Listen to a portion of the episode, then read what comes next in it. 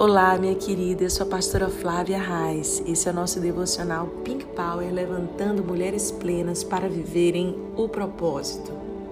Nós já temos conhecido como Jesus é incrivelmente amoroso e se envolve conosco nos nossos dilemas e dores.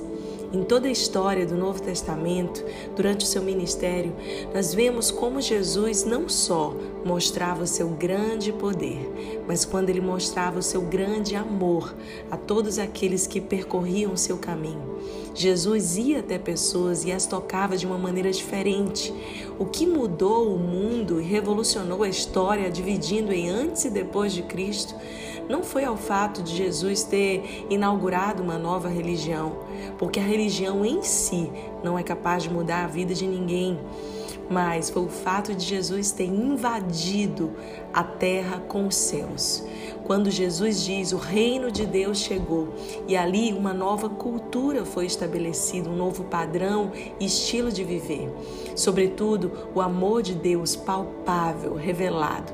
Jesus é Emanuel, Deus conosco, Deus pertinho de nós. Rompeu-se o véu, abriu-se o caminho e hoje nós temos livre acesso à presença de Deus por causa daquilo que Jesus conquistou por nós naquela cruz. E sabe do que mais? Nós não servimos a um Deus que está morto, mas o nosso Deus vive e reina para sempre. Quando Jesus ressuscita ao terceiro dia, Ele está inaugurando um novo tempo, abrindo um novo caminho para nós e dizendo, eu sou o primeiro, o primogênito de muitos. A partir de agora, vocês serão chamados de filhos e terão livre acesso à presença do Pai.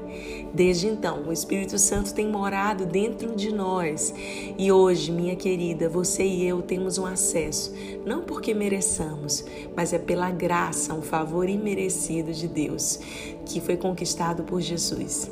Em Lucas 5, 12, nós vemos mais um milagre de Jesus e como ele encontra um homem improvável, totalmente desprezado pela sociedade e muda a vida dele. Jesus cura um leproso. Certa vez, Jesus estava numa cidade onde havia um homem que tinha um corpo todo coberto de lepra. Quando viu Jesus, o leproso se ajoelhou diante dele, encostou o rosto no chão e pediu, Senhor, eu sei que o Senhor pode me curar se quiser. Jesus estendeu a sua mão, tocou nele e disse, sim, eu quero, você está curado. No mesmo instante, a lepra desapareceu. Então Jesus lhe deu essa ordem, escute, não conte isso para ninguém, mas vá pedir ao sacerdote que examine você. Depois, a fim de provar para todos que você está curado, vá oferecer o sacrifício que Moisés ordenou. Mas as notícias a respeito de Jesus se espalhavam ainda mais, e muita gente vinha para ouvi-lo e para ser curado das suas doenças. Porém, Jesus ia para os lugares desertos e orava. Nossa, como esse testemunho de milagre, de cura, tem tantas chaves preciosas. E eu quero aqui separar algumas delas, que são princípios que nós encontramos aqui e precisamos praticá-los na nossa própria história. O primeiro e o mais importante deles é aprender a buscar Jesus em todos os dias, não só nos dias que precisamos, mas também nos dias bons. Aprendemos a ser gratos. É interessante a gente ver que quando o leproso viu Jesus, ele imediatamente reconheceu que não seriam os médicos, não seriam outras soluções que trariam o resultado da sua cura, mas que Jesus era o único, era o Senhor que podia mudar a sua história. A Bíblia fala que ele se ajoelha, encosta o rosto, se prostra no chão e diz, Senhor, eu sei que o Senhor pode me curar. Mesmo sendo um homem marginalizado, provavelmente sofrendo ali todo tipo de preconceito, de dor, esse homem tem uma sabedoria interessante de avaliar. A Bíblia fala que ele tinha fé, ele tinha convicção de que Jesus podia fazer algo por ele, que Jesus poderia curá-lo e transformá-lo. E eu acredito que essa é a primeira chave de todas.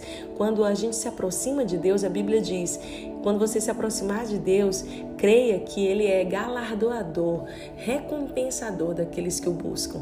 Nós temos que nos aproximar com Deus com fé, tendo a certeza de que Ele é poderoso para fazer infinitamente mais do que um dia pedimos ou pensamos. O Senhor pode. É isso que o leproso afirma, eu sei que o Senhor pode. Então ele se prostra, ele se ajoelha diante daquele que ele reconhece como Senhor. Enquanto nós não formos vulneráveis e humildes em reconhecer que de nós mesmas não conseguiremos fazer grandes coisas, mas que na presença de Jesus, quando tivermos uma vida rendida diante dele, aí sim as coisas podem acontecer. Então, a partir daí é que as coisas começam a mudar na nossa história. Esse é o primeiro passo, se você deseja viver um milagre, é ser humilde, vulnerável e reconhecer que Jesus é quem pode fazer muito mais na sua vida. E a Bíblia diz que a fé daquele homem alcança o coração de Jesus. Jesus se move em compaixão, estendeu a mão e disse: eu quero. Você está curado. E ele declara a palavra de vida aqui. E é bem aqui uma segunda chave importante para nós. Porque Jesus quer que nós nos rendamos a ele. Ele quer que o ambiente favorável para o milagre esteja pronto. E qual é o ambiente favorável para o milagre na sua vida, na minha vida? É a fé. É quando nós cremos e nos aproximamos dele com o nosso coração convicto de que ele é poderoso para fazer. Então Jesus lança uma palavra e há um rompimento sobrenatural e ele é instantaneamente curado. Aquilo que aquele homem viveu uma vida inteira de dor, de sofrimento, de marginalização, ali, diante dos olhos, desapareceu. E às vezes eu costumo dizer que essa é a terceira chave. Às vezes demora muito tempo para que algo aconteça na sua vida de repente. Algo que você vem orando há anos, esperando há anos, lutando, buscando em Deus, fazendo a sua parte e que parece que não rompe. E um dia, o de repente de Deus te alcança. O que você precisa fazer para viver o de repente de Deus? A gente sempre condiciona muito essa coisa de eu tenho que fazer isso para receber aquilo. Não, quando Jesus é graça, é favor imerecido. Mas existe um posicionamento de coração.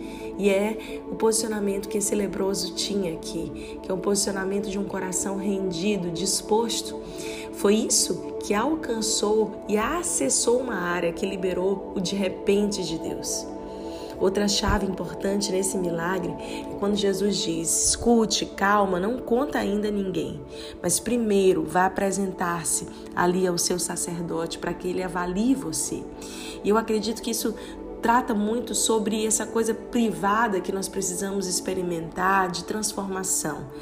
Logo que recebemos um milagre, uma transformação, nós corremos o risco de anunciar publicamente coisas que ainda não estão 100% prontas. E hoje, com tantas redes sociais, estímulos para mostrarmos a nossa vida, nós precisamos aprender a fazer as primeiras coisas. Honrar quem precisa, as pessoas que são voz da nossa vida, seja os nossos pastores, seja nosso marido, alguém importante, e experimentar esse processo primeiro, esse processo de estar convicto, de estar sedimentado a algo, aprofundado naquela cura, para que então possa haver a exposição. Foi isso que Jesus mandou o leproso fazer. Calma, ainda não conte, espere, vai contar para quem importa, deixe que ele avalie, examine você. Isso fala sobre esse processo de ser avaliado, autoavaliado, de contrição, de lugar secreto primeiro, antes de provar para o mundo inteiro que agora você está mudada. A gente tem esse desejo às vezes, né? Jesus disse isso para ele: calma, depois você vai poder transbordar aquilo que você recebeu. Depois você vai provar para todos que você está curado. E então oferecer um sacrifício que simbolizava aí essa coisa pública e notória de que algo havia acontecido. Querida, eu acredito que cada milagre desse, até aqui, já são tantos que nós ainda temos para estudar. Jesus realizou de maneira prática 37 milagres durante os seus 3 anos e meio de ministério. E nós vamos estudar cada um deles. Mas é interessante nós pararmos para pensar o quanto que eles trazem um significado para a nossa vida hoje, porque a Bíblia continua sendo atual. E como que aquilo que Jesus fez naquela época ainda repercute na nossa história, porque Ele é o mesmo hoje e é o mesmo Jesus que pode fazer na sua vida. A minha oração é que através dessa série de mensagens, os milagres de Jesus, você passe a aumentar, a ter uma santa expectativa e aumentar a sua fé por aquilo que Jesus vai fazer na sua vida e através dela. Um dia incrível e um final de semana muito abençoado.